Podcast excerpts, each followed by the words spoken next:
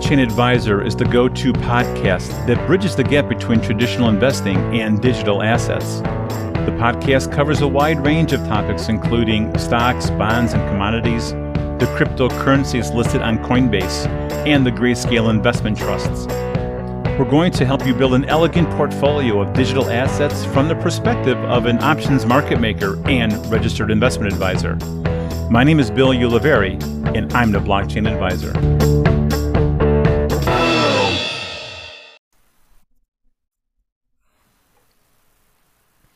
Hey, good morning, everyone. Welcome to the Blockchain Advisor. Today we have a super exciting, really stoked to have this conversation with a friend of mine, Dan William, uh, who is really been involved in the cybersecurity space and risk management for businesses.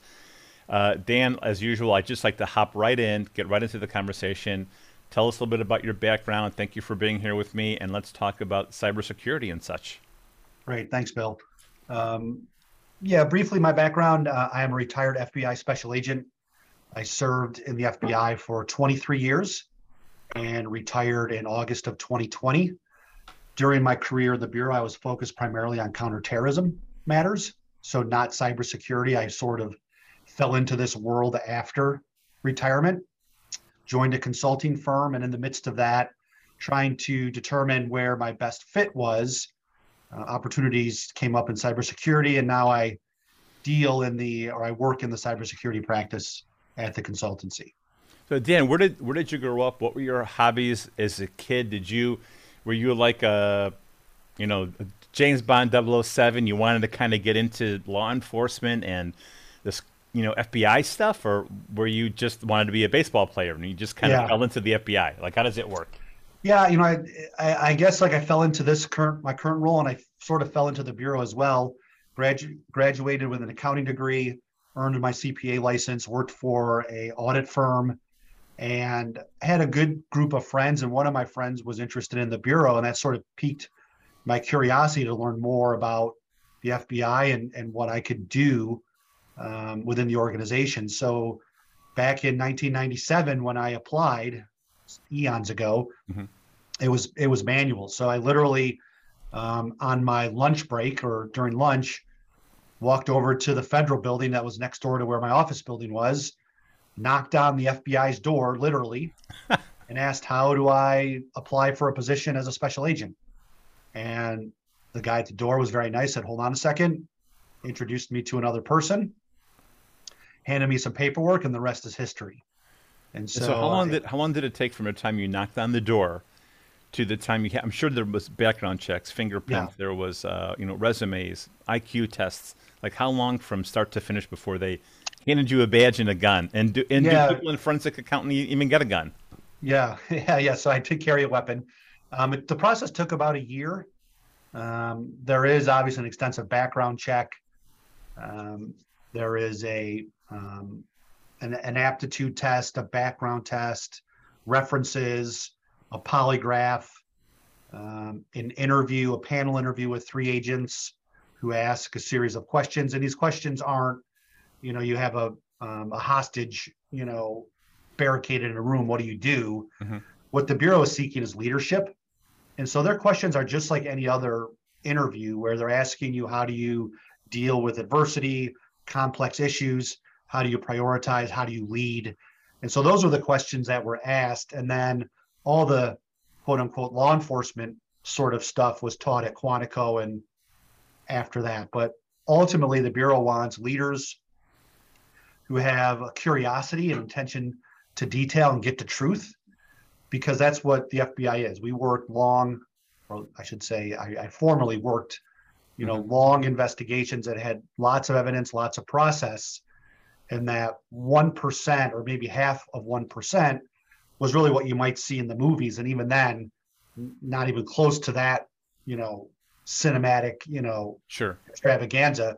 You know, the arrest, you know, and and post arrest interviews and and that sort of thing. But you know, the I don't think any movies would sell if they really saw what the bureau did, which was interviews, evidence, process, you know, that sort of thing, using when available sources and electronic methods all those sorts of things require court orders and approvals and they move deliberately because at the at the end of the day, we want to put the, the worst people in jail mm-hmm. for the right reasons. And so we don't do anything quickly or hastily. It was, and we had finite resources. Is right. this person bad, you know, harming others, harming the country in some way? And are we going to then use valuable resources to stop them? And again, we always want to get it right. Mm-hmm. There's always this sort of notion or, or I think a bit of cynicism that when the Bureau goes to trial, they never lose. And it's because we're selective, we have finite resources, and we go after the toughest cases, but we have the most evidence. And these cases, you know, take years. So these aren't three minute investigations. These are long, drawn out cases with solid evidence because if we're going to invest those resources, we want to come out, you know, with a good result. Is there a lot of pressure for an employee of the FBI to stick to stay there because maybe your input and your part is so important in the investigation and the investigation takes so long like you can't quit in the middle of this Dan you can't leave and you know we're we're 80% going we're almost there at to trial like you got to stick it up for another year or two like do you think that goes on um, so I supervised a squad for many years, and there was turnover in the way of agents getting promoted or an opportunity to do something else in the organization. Mm-hmm. And it was always next man up. So these cases, once opened, could be opened by two or three other, you know, or have two or three other previous investigators or agents assigned to the case. Mm-hmm. But as long as the case was opened, it was worked by, you know, an agent. And mm-hmm. so lots of times because these cases are, you know, I was in the counterterrorism space for many, many years, 24, 36 month cases, and you're going to have natural turnover. Right. Um, not people leaving the bureau, but moving on to other opportunities. And so that's why leadership, going back to the interview process and you know attention to detail organization was so valued by the bureau because there is constant movement Sure. And if you lose sight of the case objectives, then the case could stall. You know, things can happen. So it wasn't one man, one case. It was many agents, many cases, and agents were interchangeable to make sure the cases got accomplished. Cool. And so tell Dan, tell us a little bit about what you're doing today and you know what is you know get what gets you up in the morning. Yeah, so uh, like I said, I, I retired August of 2020. Uh, I had an excellent career in the bureau, uh, and what I saw or what I was experiencing in the bureau was um, agents who were coming up through the ranks were honestly far more talented than me. They had broader skills. They were more emotionally mature.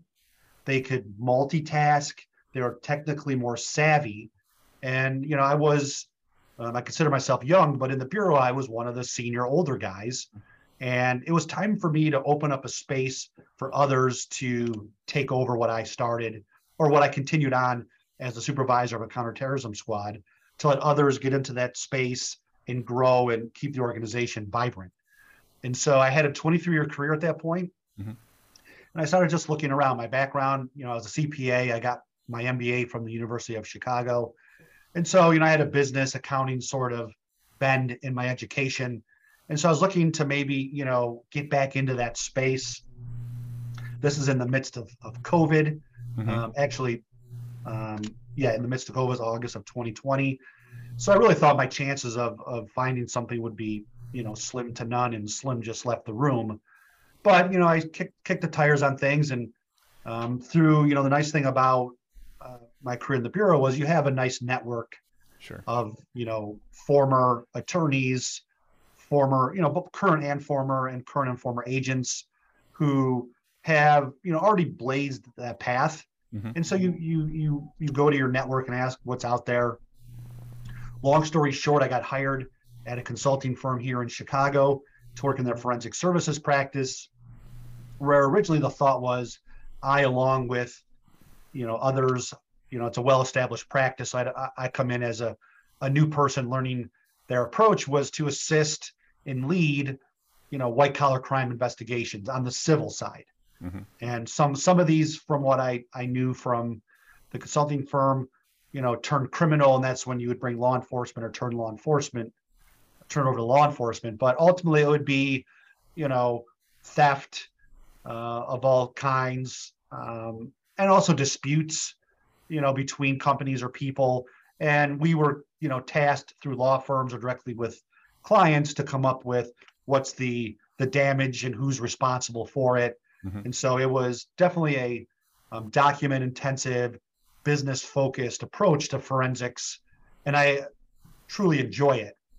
Uh, in the midst of that, it was recommended to me that um, I just branch out and the consultancy has, has a very diverse set of practices. And so it was recommended. And, and the nice thing about um, the consultancy is they have coaches and, and mentors. Mm-hmm. And it was really nice with that transition to um, speak to some of these folks. And, and someone recommended, why don't you just reach out to others? I reached out to um, the cyber practice leader, and they're busy 24 7 and said, Of course, we can use your help. And now I'm working in, in cyber. And so um, what gets me up in the morning, as you mentioned, is just you know the idea that we're still helping people. So in the bureau, it was always about you know helping victims, um, righting wrongs when we could, and in this field, it's the same thing where companies become victims of of hacker attacks, and we help them get back you know online and, and restore and get back to their normal. And so I enjoy that mm-hmm. sort of helping others uh, in the midst of all this. Cool. All right. So if we could, then let's like.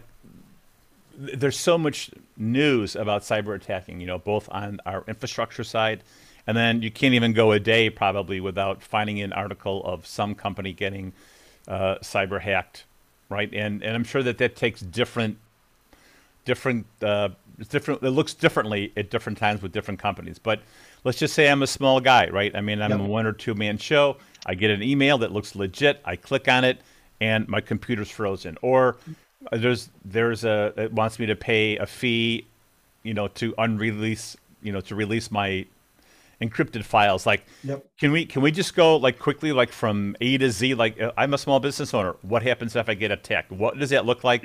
What's the most common attack, and where do I go? Yep. Yeah. So um, that would be um, a ransomware matter. So there's many different cyber attacks, and what we focus on is a client who's been compromised, and their goal is to get back to restore previously to the ransom attack. Mm-hmm. And so those are, a for-profit. Uh, those are, are groups that are seeking profit. It's extortion. It's criminal behavior um, first and foremost. And so basically, you know, you mentioned, you know, a phishing email. That's one of many ways these groups, and again, I'm not technical, mm-hmm. um, but there's a whole group of folks within the practice that can get into networks and figure out, you know, through their forensics review of what happened. But generally speaking, you know, phishing is a pretty prominent method of how these groups get a toehold into your network. But there's also other vulnerabilities that networks have, and I won't address all of them and mm-hmm. address all of them, and nor do I know exactly how they exploit those vulnerabilities. But you know, open ports, um, patches that weren't, um, you know, software patches that were needed that aren't updated, vulnerabilities within your network beyond just the clicking on the phishing email are ways that these groups can get in and taking a step away from your business. The dark web, which is, I will just say, um, things you don't find through a Google search, you need a separate browser. But again, it's a robust internet of legitimate things, but within that, there are illegitimate or illegal practices. Mm-hmm. So there's a whole market out there where groups and individual exchange vulnerabilities that they come across, buy and sell these, these vulnerabilities with the whole point of using it to then infiltrate a network, hijack it, and typically what they'll do is encrypt the data. Mm-hmm. and then post a note um, when you flip on your machine the following morning. And the note is literally a ransom note. We have encrypted your network. Um, and then they'll provide instructions on how to communicate with them. Go to this web address or use this email address mm-hmm. to determine how you get your systems back online. And so, from a small business owner, again, it's from small to large.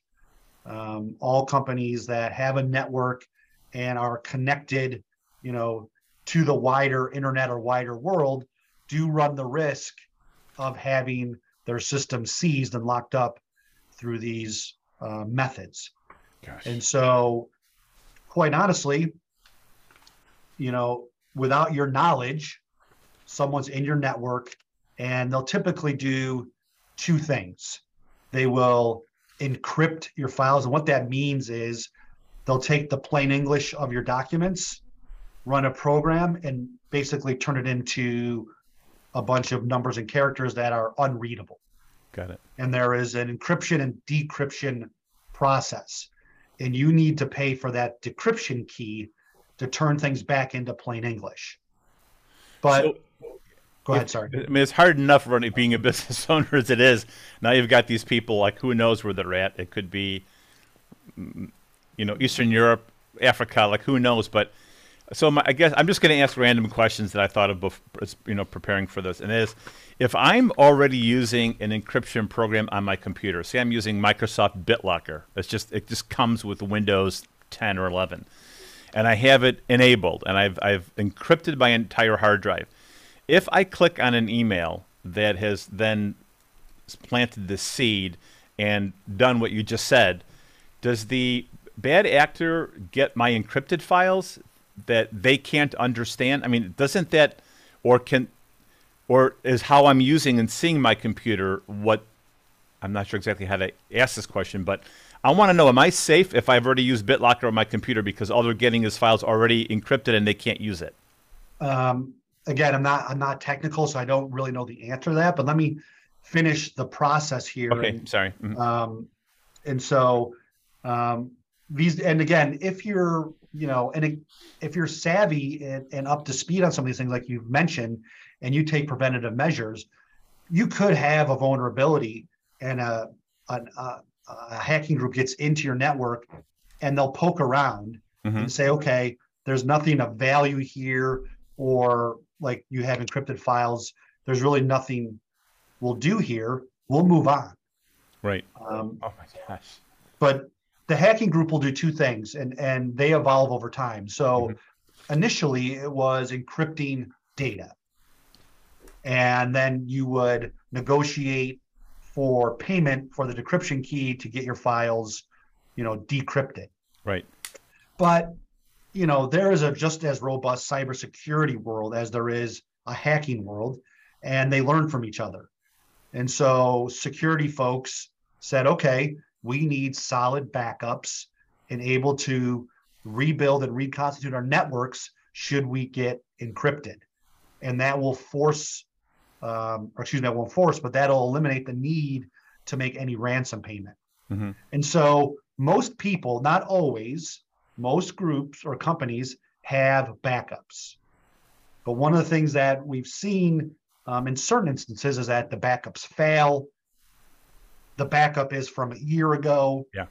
So you still have to be diligent in your backing up to rebuild. So we see, and it's a good thing, most companies can rebuild. There are, are instances where they can't for whatever reason, and that's a whole, you know, other set of that's for another conversation. But these hacking groups got smart because they were running into these situations where they encrypt and the company says we rebuilt our network. See you later. We're not paying you mm-hmm. a penny. So now when they penetrate the network they do two things. They still encrypt but they exfiltrate valuable data.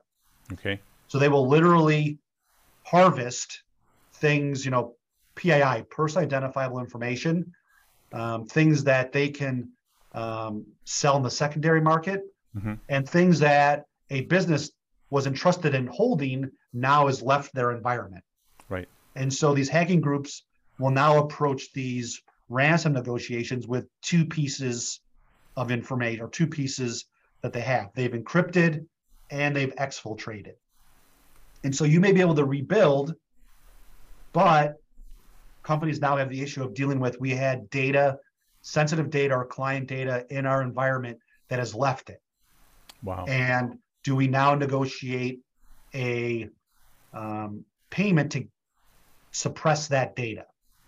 Is to, there is there an elevation in the in the way the crime is tagged, like a misdemeanor to a felony? Like if you encrypt, it's a global misdemeanor, but if you exfil and publish sensitive data that like Interpol or the World Court views that as a more severe breach and um, a, a, breach is a breach mm-hmm. and any matter that we're involved in law enforcement is notified and our job is to get the client back up and running uh-huh.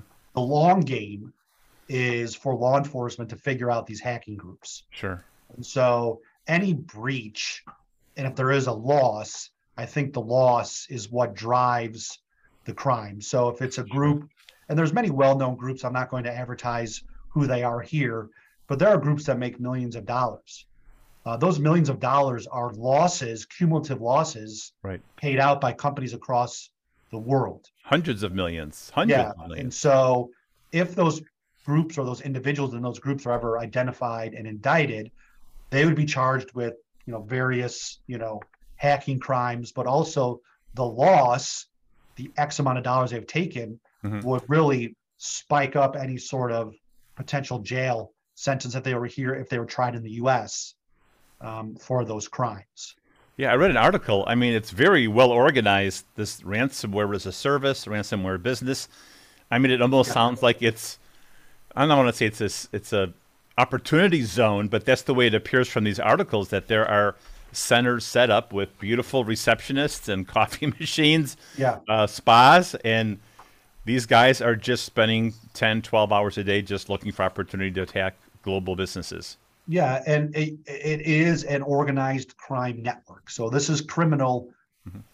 No matter how much free coffee or how nice the office space is, it is criminal behavior. But you're right, it is an organization. So there is, you know, a manager. Uh, you have actual computer hackers that write and do the penetration. Then there's customer service, which are the folks that um, you as a as a victim would have to negotiate with payment if you needed it.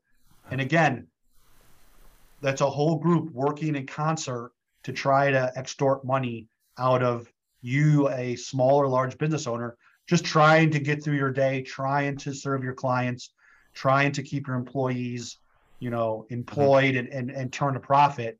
And here you have someone coming in and interrupting your business. If it's as these, if it's as centralized a business at, as our conversation implies, and the United States is taking a stand against cybersecurity as the entire world is, can't we just go in and boom, you know, we hit the office building, you know, it's over here on on uh, you know Michigan Avenue or Lake Street yeah. or somewhere. Can't we just go in with a team and like take these guys out, or is it is it more distributed and they're working yeah. remotely?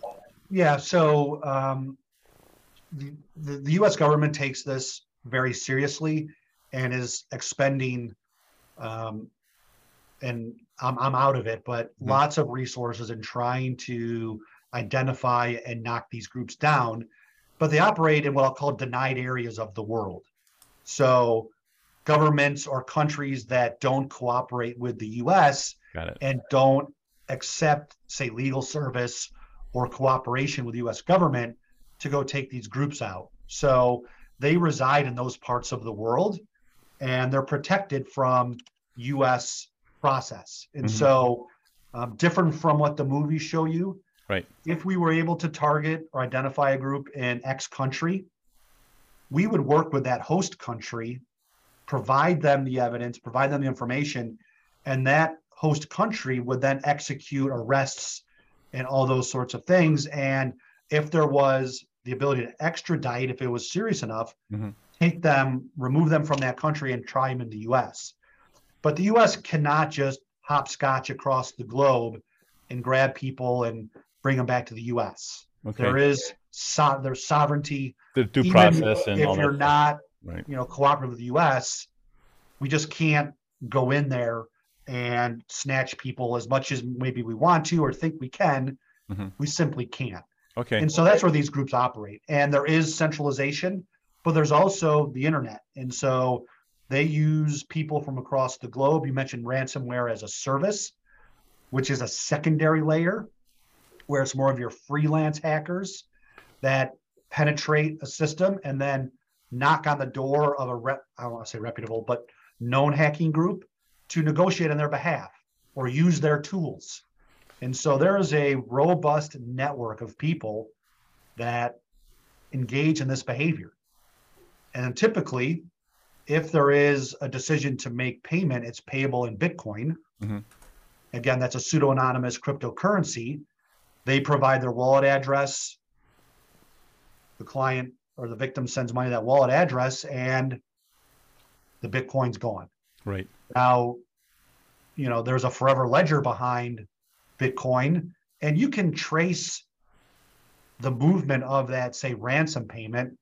But these groups use techniques, tumblers, and all these other things to sort of um, make it more difficult to mm-hmm.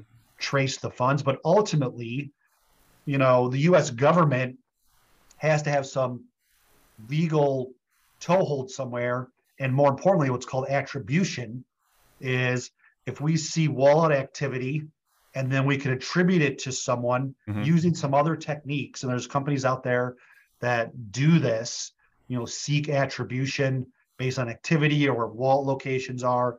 And let's say a ransom payment ends up in a, let's just say, US based, you know, um, exchange then the FBI, through the United States Attorney's Office, Department of Justice, could mm-hmm. issue a search warrant and seize those monies.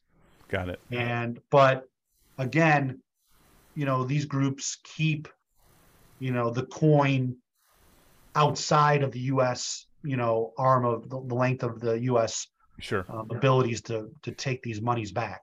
Are the amount of uh, ransom that's being asked, has that declined as ransomware activity has increased, or is it still really high numbers and an increase in attacks? Like, how is the if you were to graph the amount of money per mm, strike per attack yeah. versus like how how is that looking? Yeah, so this is a, a good question, and it, it really is. And I know I'm going to answer for you. I'll, I'll tell you what I, I've seen is that it's a case by case basis. So these groups um, kick the tires once they're in your network and look mm-hmm. for things to determine how much cash you have in the bank. They look to see how wealthy you are. Oh they oh look God. to see what the data is. They'll go on other websites to see what your business revenue is. So they'll look for your cyber insurance policy. They'll look for those things and say, let's say you're a business with a million dollar in million dollar policy, mm-hmm. they'll say you have a million dollars available to you. That is what we want, a million dollars. Or, you know, 10 million or 50,000 based on what they perceive that you can pay and pay quickly mm-hmm. to remedy the situation. So the frequency is is continuing, but the dollar amounts I think cumulatively keep growing. But there isn't a I say a correlation that okay. the market's saturated and the, and the price goes down. I think it's a case by case basis to see how wealthy the business is and what they think they can get out of that company. So it almost seems like the best cybersecurity policy is to look like you can't afford to pay a ransomware uh, request. yeah, well, and there's there's techniques to that that I don't want to get into, but mm-hmm. you know, when you do negotiate, you point those things out and you educate the hacker on what they're looking at is not reality. Right. And try to, you know, work their demand down to a more reasonable number. Our goal is never to pay, mm-hmm. but if the client has data outside their network that they consider valuable and sensitive, um, they have legal requirements regardless. So any exfiltrated data, legal counsel is going to be involved and help that client determine mm-hmm. what notifications need to be made. Right. You're not um, um, you don't get around notification, even if you pay for data suppression. Right. You pay for data suppression to show your clients and others that you've taken every measure to ensure that data does not reach out or into the secondary markets where it can be sold to others. Mm-hmm. And I would say, you know, today, if we were to take a quick survey of, I mean, if, if the hackers are being more discriminating in who they attack and ask for ransom, I mean, is there still a two to one ratio or four to one ratio of people who don't pay, can't pay, versus the one person that does pay? Like, so just say out of a hundred attacks in a day, is it 50% can't or won't, or is I'm just looking yeah. for an like a statistic of some kind. Yeah, and I, and I don't know the whole universe, but what I ballpark. see, yeah, it's it, I would say 50, 50 percent, you know, in that range. Um, pay and you know the other half doesn't mm-hmm. uh, for a variety of reasons, and so number one, they can rebuild. So that takes away the need to pay for the decryption key. Second, and again, that's where our our forensic folks, and they're they're wildly talented, can look at the network and see um, was there indications of exfiltration mm-hmm. to say, okay, data looks like data was migrated off the network. What particularly you have to negotiate to see what mm-hmm. was taken, but you know we can see that okay, they're claiming they took data, but there's no indications of it. Mm-hmm. And so they might say, okay, ah, okay, no data taken, we can rebuild. We're not going to pay. Okay. Mm-hmm. Um, and there's also a litigation concern that what the client holds is very sensitive. And um, instead of, um, and they still might face lawsuit from clients or customers, but they can then be armed with information that they, they did everything they could Right. Once they were aware of the breach, they locked it down, patched their networks, um, hired attorneys, hired forensic folks, and even paid and even made an extortion payment, which it is, mm-hmm. to suppress the data. And the interesting thing about this is that there's honor among thieves, is that in my experience, if you pay for data suppression, the data does get deleted and gets suppressed. Okay. Okay. The group that did take it does delete it. Because should they not, and this is a active community, it hurts the entire industry. Well, yeah, and then the, the group, the the client that didn't get what they've paid for, will go out there and say, warning to others: if you come across this group, they don't honor their wow agreements, and so, you know, again, it, it's it hurts my FBI brain at times um, you know, to to to think about this. But right. the a number one goal for a business is to be operational, right? And they'll do what they have to to get operational. Are there we, other than we, just plain education? I mean, I'm I'm one of those people that say that edu- education doesn't provide the type of um, increasing awareness. Like if, if education was all it was cracked up to be, there would be like no drugs, no teen pregnancy, no like all this, nobody obese, right? So, uh, in terms of other than education, case by case, company by company, is there anything that companies can do to stop this? I mean, like what yeah, so, what, what gives the most bang for the buck? Yeah, so I can't answer the technical side, like how the back back office networking and how the structuring of things help, you know, identify, detect, and disrupt these attacks. Mm-hmm. But the things I've seen, obviously, is frequent or whenever there's a, a, a patch to a software you use, fix it. You know, be be mindful of any software updates. Always do those, um, and have some sort of endpoint detection software, virus software that can you know, knock down these threats without the need for anyone other than the program, you know, isolating those and and removing them. So that's, you know, programming, structure, technical things that are done. But again, there's always, you know, you have people 24 7 trying to look for vulnerabilities. Sure. And I equate it to your network being a castle on a hill, right?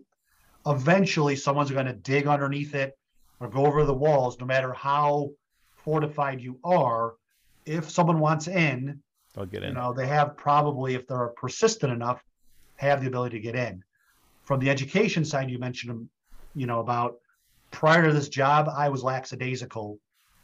I'd click links. Mhm. All my passwords across all my online accounts were the same, you know, simple passwords. And now in the space with phishing being one of the primary ways these groups get a toehold. And what that is, you receive an email, appears legitimate, click on this link, it'll take you where you thought you were going. And there's an executable in that link that gives the hacker potential toehold into the network. And so now what I do, and again, I only do this uh, now because I'm in this space. Mhm. Any emails I get, I never click on the link. I just go to the website that they're saying directly through the browser and see what it is that they're asking me of. And so my simple advice is never click on any links Never. within anything delivered to you, regardless of how sure you are they're from someone, because there's also uh, business email compromise where someone can take over a email address and it's legitimate to you, but it's being used manipulated by someone else. So that's you know a number one is any emails I get, don't Don't- click on anything Okay. um, call the person that sent it to you. Go to the website or whatever it is differently than through the link. Secondly is rotate passwords and make passwords more complex. And there's there's websites out there that can generate passwords for you you know and i think and again i'm not technical. I'm going by what the websites say and some of the things online. A 16 character you know alphanumeric password Mhm. is a very difficult task for someone to hack or or, characters. or, or okay. get So two-factor password one two three. Okay. i'm sorry Password one two three doesn't work anymore. yeah you know um, and two-factor authentication is if you have that ability always invoke that capability where a secondary password is sent to a trusted device um, so you log in username password and then it pings saying what's your you know secondary and something might appear on your phone Mhm. and you put that code in or something so So those things, you know, are not foolproof, but can get you a long way down the road um, in you know some level of security or safety. No, Dan, I know that you know if you're a citizen in the United States, a business owner, you just can't be sending money all over the world, especially Bitcoin. So I understand that there is a government entity um, that watches all these assets being sent from one place to another. You have to check addresses to make sure it's not uh, you're not funding terrorism. Like, Yeah. how can you tell us a little bit about like how that is set up and how successful they've been in monitoring bad actors or maybe Yeah. So before any before a client decides to make any payment of any amount, there's some compliance checks that need need to be done that you're alluding to. So under the Department, Department of Treasury, OFAC, Office of Foreign Asset Control, I I think that's right. Don't hold me to that. Um, but OFAC compiles and maintains a list of bad actors, like you mentioned, terrorist groups and others who the U.S. government prohibits financial dealings with. And so we will check the information we can glean from the hacking group against that list. And the US has its list, but most countries, not, I don't know the number, so I shouldn't say most, but lots of countries also have their own lists.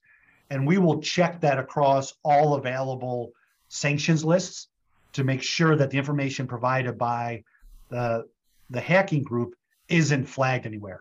Mhm. Should it be flagged, payment cannot be made.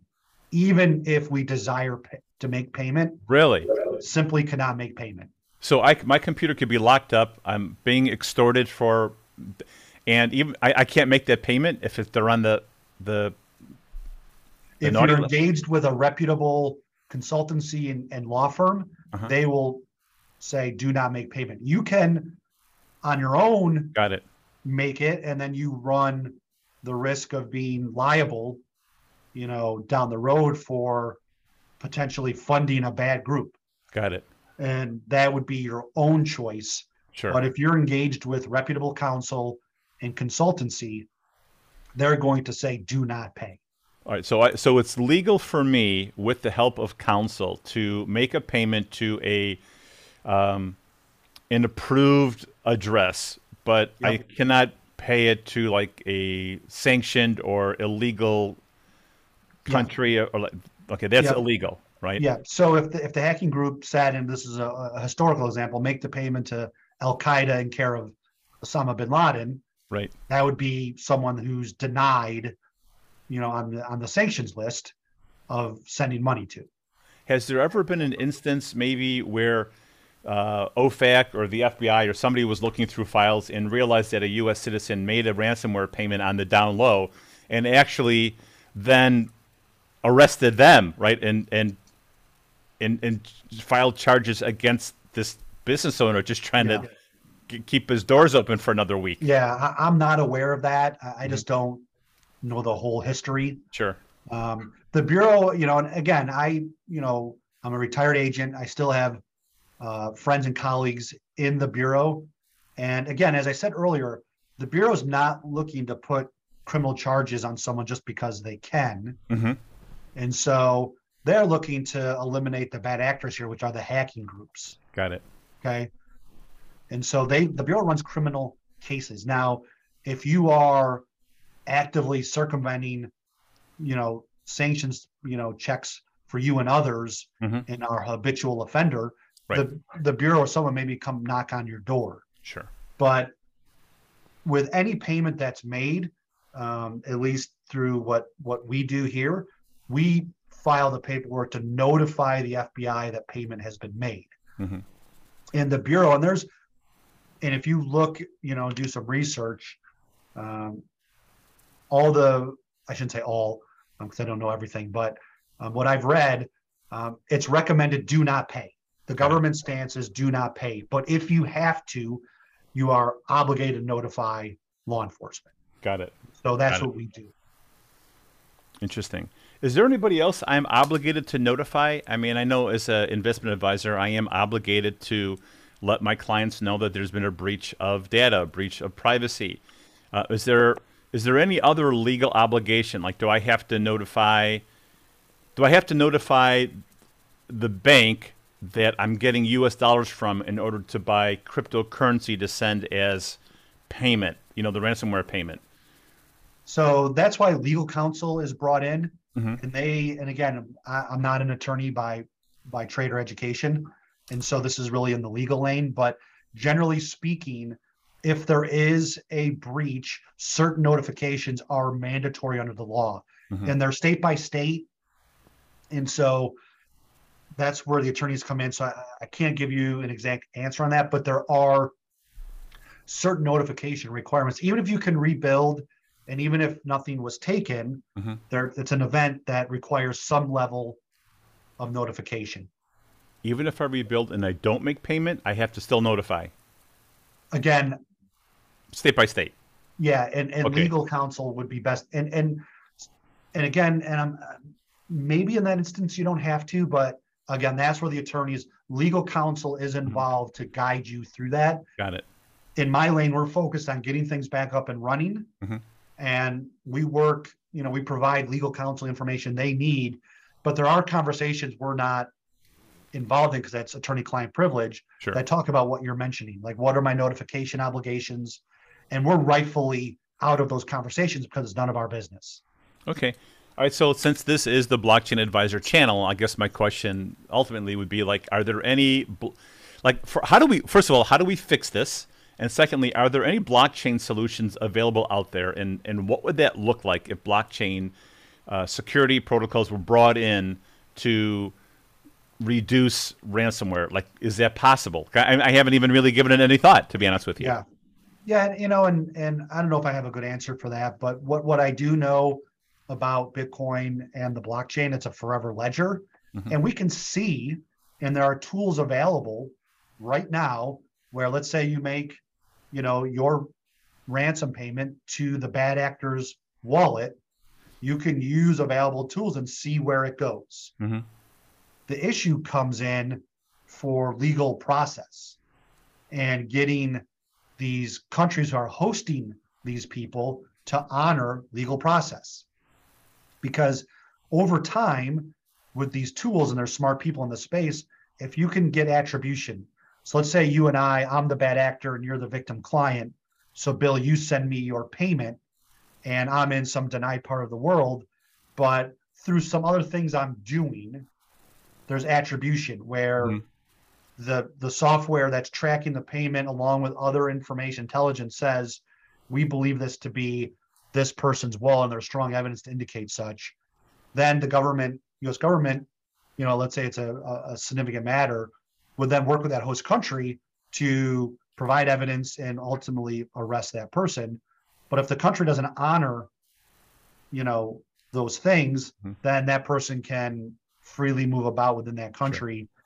without worrying about you know the long arm of the U.S. law. All right, so I'm guilty as most guys who watch too many Jason Bourne movies and cinematic pieces that say that you know Russia and Ukraine are like the two ground zero of cyber attacks, and it's just the way it is. You know, the fall of the Soviet Union, people were needed to figure out a way of whatever excuse you want to use. Would you say that Dan, that rumor is true that this is a 80% of all cyber attacks happen in Eastern Bloc countries, or are the days of the guy in an internet cafe in, in South Africa over? You know, where it's just this kid trying to send the oil of ministry emails. Like, where is the geographic location, in your opinion, or what have you heard, that this is the ground zero of cyber attacks? Yeah, so it's Eastern Europe, you know, Russia, Ukraine, and it moves over India into China. Um, you know, seems to be the hotbed of this. Mm-hmm. But you also mentioned, or you also use the example of some kid in some um, internet cafe. So that person can still be involved in ransom. And what they would do is ransomware as a service. So they gain entry into a company they then might reach out to a hacking group to use their tools to lock the network up and then that larger group you know would negotiate on this kid's behalf a payment and they would somehow divvy up the proceeds mm-hmm. on the back end but yeah it's um it's a eastern european russia ukraine heading you know, east okay. you know over and these groups have different skills and capabilities. Honestly, some are better than others, meaning that their tools and the things they've done to encrypt the network are more sophisticated than others. Mm-hmm. And there's no guarantee um, that you buy the decryption tool that you'll get back 100% of your network. There's always a bit of it that just simply fails for whatever reason. Ah, okay. But you know, we test those things before we provide, you know, here are some encrypted files, you know, hacking group, please mm-hmm. Use your tool and, and send them back to us so we know that the tool works. All these sorts of things. You don't blindly go make payment, but ultimately there might be some fringe damage to the network. But these things generally work and some work better than others.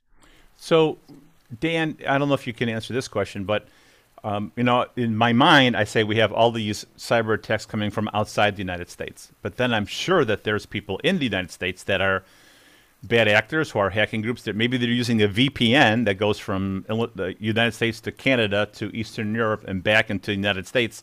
And actually, it's Naperville, it's Libertyville, it's small towns in Mokena are just kid like they're maybe this is a U.S. thing too. Like, any idea?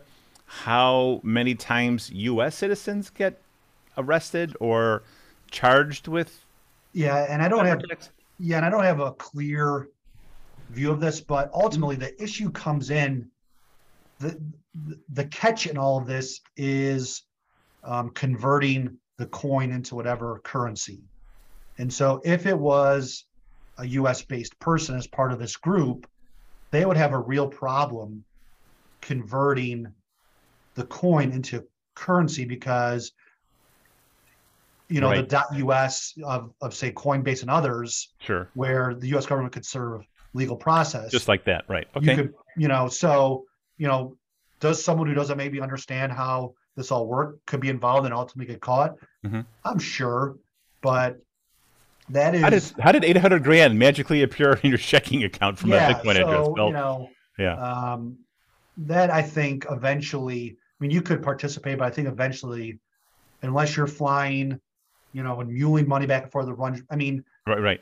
you know, there are ways to get around things, but with, you know, habitual travel to the nine parts of the world, you're going to get, and that falls back into my lane, counterterrorism world. Like, why are you going, you know, John Q. Public to this part of the world where you have no family, no affiliation, nothing? What are you doing? That's going to, you know, and again, it'll, you know, it'll pop on some tripwire, and then you put the pieces together, and is, is there a criminal case that can be made? So there could be a valid reason, but you know, you run the risk of you know exposing your patterns simply by going to places you shouldn't be.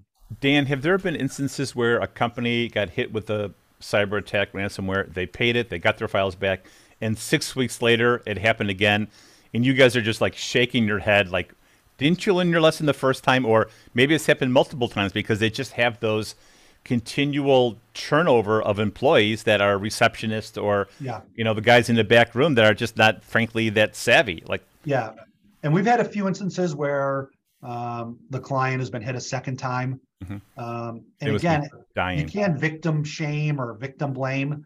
Again, like you said, um, and, and we're all busy in the day, and you're getting emails and messages, and you just click on something, Mhm. and that creates a toehold, and or or a software update comes out that wasn't patched quickly enough. I mean, you know, it's really hard um, to keep the castle walls, you know, intact when people from all all angles are All coming sides.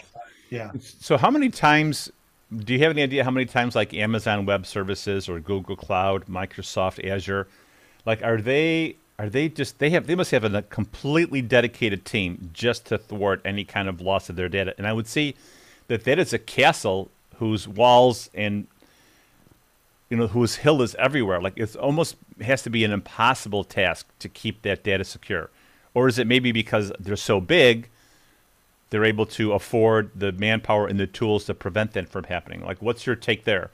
Yeah, and again, I, I I'm- I'm not technically okay. you know able to maybe answer that, but how I look at it is, you know, these cloud-based companies have data, but who do you attribute it to? You know, I mean, you you get you grab something, you know, and you know, how do you extort that? You know, Right. so it's really trying to get into someone's network and taking things off the network that triggers, you know, a Mhm. legal response by the company Got it. You know but yeah i'm sure you know microsoft and and the, and the like have armies of people Sure. you know trying to address what you've said i'm, Ultimately, I'm they're saying, "Hey, it's, but it's not our data; it's your data. We're just holding it for you. Like, yeah yeah not a problem." yeah so who knows there but um, it's really targeting you know standalone networks finding vulnerabilities on networks and then trying to extort a payment out of the owner of that network And has there has there? I guess if you're paying with Bitcoin, there's no way you can retrieve that money, right? That's the fe- That's the feature of Bitcoin. But Yeah. are there still cybersecurity attacks that you're using? You're paying with a credit card. Like, does that still happen? not that I've not that I've seen. All inci- incidents I've been involved in is a Bitcoin Mhm. payment. Some of these groups want um, more anonymous coins, and we simply don't honor those requests. Okay. We, we just pay in Bitcoin. Got it. And you had we had talked in the in, during the interview, Dan, that there was this. Uh, you still have to respect the legal process, and that we just can't go in with a team that we have to pull ping request you know, extradition if we have enough data that we have saved up. Have there ever been an instance that you know of where the FBI or OFAC or whoever the Department of Justice have been able to successfully extradite and uh, arrest and extradite bad players to the United States and take it to court, and they were successful in. Like, there's somebody behind bars at the Metropolitan Yeah. Correctional Center right now. Yeah, and I, I- believe the answer to that is yes. I just don't have any instances, um, you know, I can recall. But the other piece of the of this cyber world are the na- nation state actors penetrating networks for information. Mhm. You know, Um, and I don't work in that space, but I know the U.S. government, the FBI, has been successful in identifying those groups, those nation state, those state sponsored hackers, Mhm. and trying to bring them to justice. So, Oh, I didn't even think about that side of the, Yeah. the, the coin.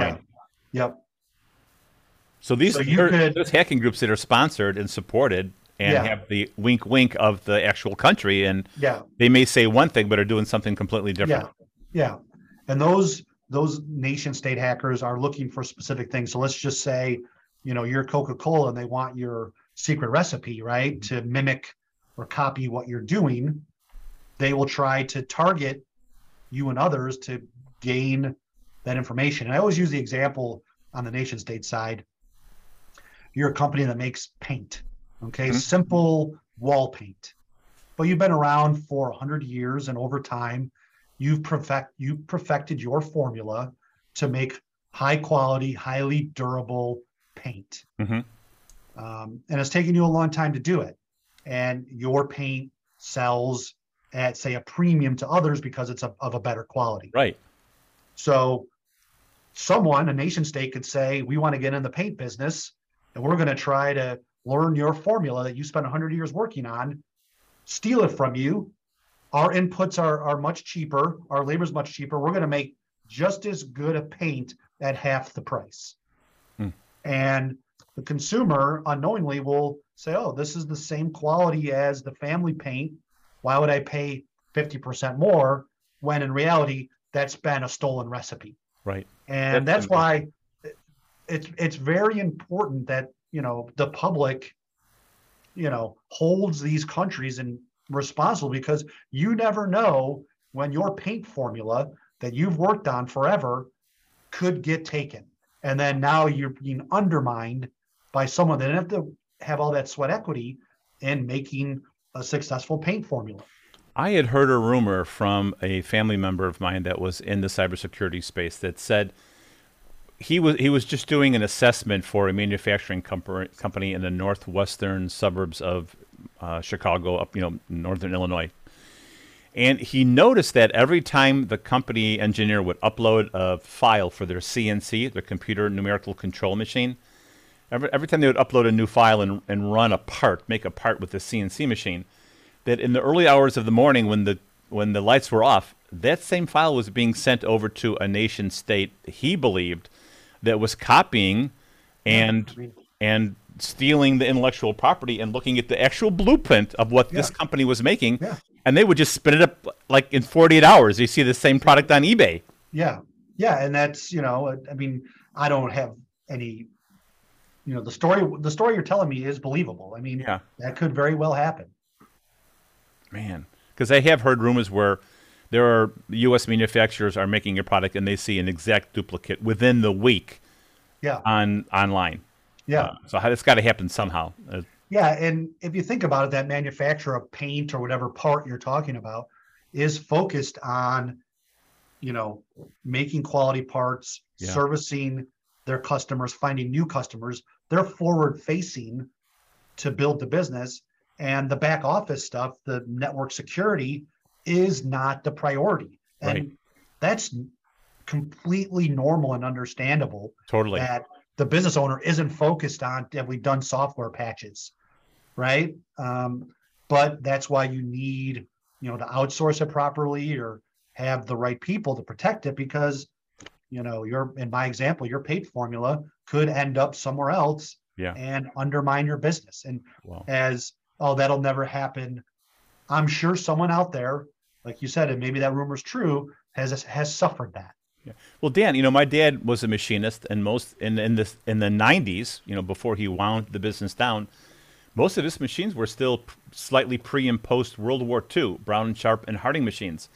So I can absolutely envision a manufacturing company in the western sub-collar communities here in Illinois, where they're using, you know, computer numerical control machines with operating systems that date back to the '90s, early Yep. 2000s, maybe when this wasn't even a, that much of a conversation. And who knows what Yeah. kind of operating system is on that CNC machine connected to the- our, you know, Yeah. our local wireless And- router or something. And, and we've seen manufacturers just like that with using like Windows 95 um, on their machines to Right. make their parts, and that is a big challenge if they do. And it happened in, in one instance where, you know, a manufacturer using very outdated um, software because it worked Yeah. and they're just doing their thing and they get um, hacked and it simply melts down their network. I mean, um, for whatever, and again, I'm not technical, but you know, they couldn't come back from that. But you're right, and it's a vulnerability. But it, it's, I guess, in some ways too, that some of these, some of the stuff's so old that it's, I don't want to say hack proof. That's never, that doesn't exist. But Right. you know, Yeah. sometimes paper and pencil, you know, might be the way to avoid some of this Right. stuff, which is Um, insane. Yeah, let me ask another question then. And again, you don't have to answer this question, but we were talking about passwords and how a 16 character alphanumeric password is now the the new you know, one, two, three, ABC, right? Yeah. So that's that's the minimum that you have to do. Now, would how, I'm not going to ask you personally if you do use this, but have have you heard of any instances where companies that help? Uh, I think it's called LastPass or LastPass, where it's a encrypted area or a service that you put in all your passwords and usernames, and they're the ones that hold on to the encrypted passwords and usernames. But have they ever? Okay, I'm not asking them. Well, how do you feel about that? I'm not asking you if they've been hacked, but I'm asking you: Do you feel that that is a legitimate, prudent way of keeping track of all your usernames and passwords, rather than say on Evernote or on a thumb drive somewhere? Yeah. Again, I, mean, um, you know, these password management systems, I, I assume work. Mhm. Um, Same. I don't, I don't know either. you know, I, I can't really answer that. I just have um, generated um, a list of passwords that I keep. Um, and again, it's it's probably you know from Security 101 back in the in the first day, never write your passwords down. Mhm. But I do, but I transpose a couple um, within the written password, and I know which ones have been transposed. You know, in case that sheet gets lost. So that's the way. I, I don't know if that's even uh, maybe someone who's, who would listen to this would you know, you know, message me that's the dumbest thing you could ever do. But that's the way I approach it. I went from password one two three, like you said, you know, very simple things to, you know, each one of my, my accounts has a unique password, and how I I, track it is manually Right. Okay. on a sheet of paper, not on my computer. Right. You know, cold storage of the passwords.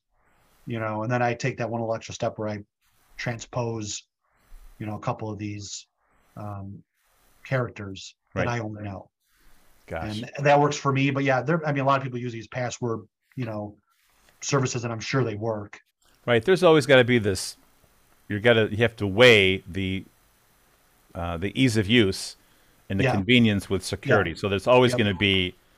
It's always going to be something. Well, Yeah. Dan, listen. Thank you so much, man. This has been a great conversation. I feel like we yeah, could no, dig way I'm deeper. glad to glad to to participate and, So and what- enjoy the time. What? Tell me. Uh, so I give everybody an opportunity to shamelessly self-promote. You know, a non-for-profit, a business, um, like anything uh, that is special to you. Do you? Is there anything you want to you want to promote on a personal or professional level, or No, I think um, I think the message here is what's most important. You know, rotating passwords, don't click on links, patch software vulnerabilities, those sorts of things, and you know, get behind the thought that there are bad people out there trying to take your family recipe right? and do not take this cybersecurity lightly or think it can't happen to you or who cares you know tell that to the paint manufacturer or in your instance the part um, you know builder that they shouldn't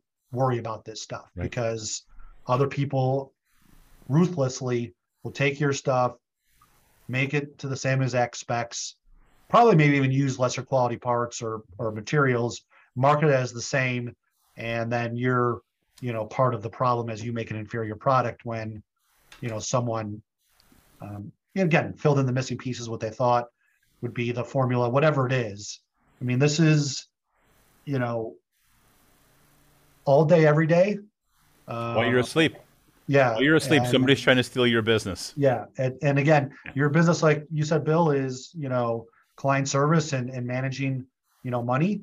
Maybe you have some approach, you know, that you are is unique to your way. And let's say it's in a file on your computer. Let's say, mm-hmm. you know, if someone gets their hands on that, they can hang up a shingle and say, "We this this is what we do." And now, like, wait a second, how do they how do they know how I'm doing things? Right. And so it's not just paint and manufacturing; it's intellectual property, mm-hmm. all those sorts of things. Everything. Clothes designs, colors, you name it. You know, and you know, um, theoretically, every trying to yeah. leapfrog, you know, generations of effort to be immediately competitive. And why not just steal our way to the top? Right. Well, it's been done before, and it's this currently being done. Interesting. Yeah. All right, Dan. Boy, thank you so much for your time. I know we, we went a little bit over, but yep. this is really really informative, and I really appreciate your expertise and you being able to share this information with us. Uh, thank you again for being on the Blockchain Advisor, Dan, and I hope to do another episode with you. And please feel free to reach out to me if something really unusual and kind of quirky happens in the world of cyber attacks, because I would love to be able to share that information with uh, with our listeners. Yep, glad to do so. All right, Dan.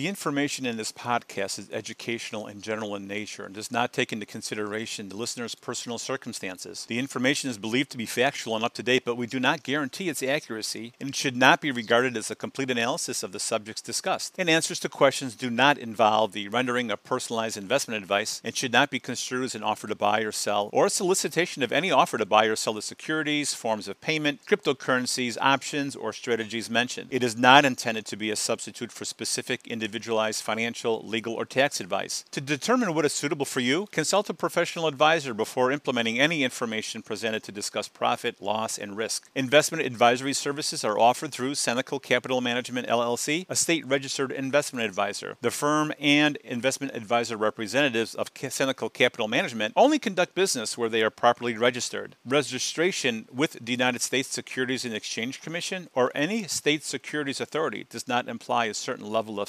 skill or training.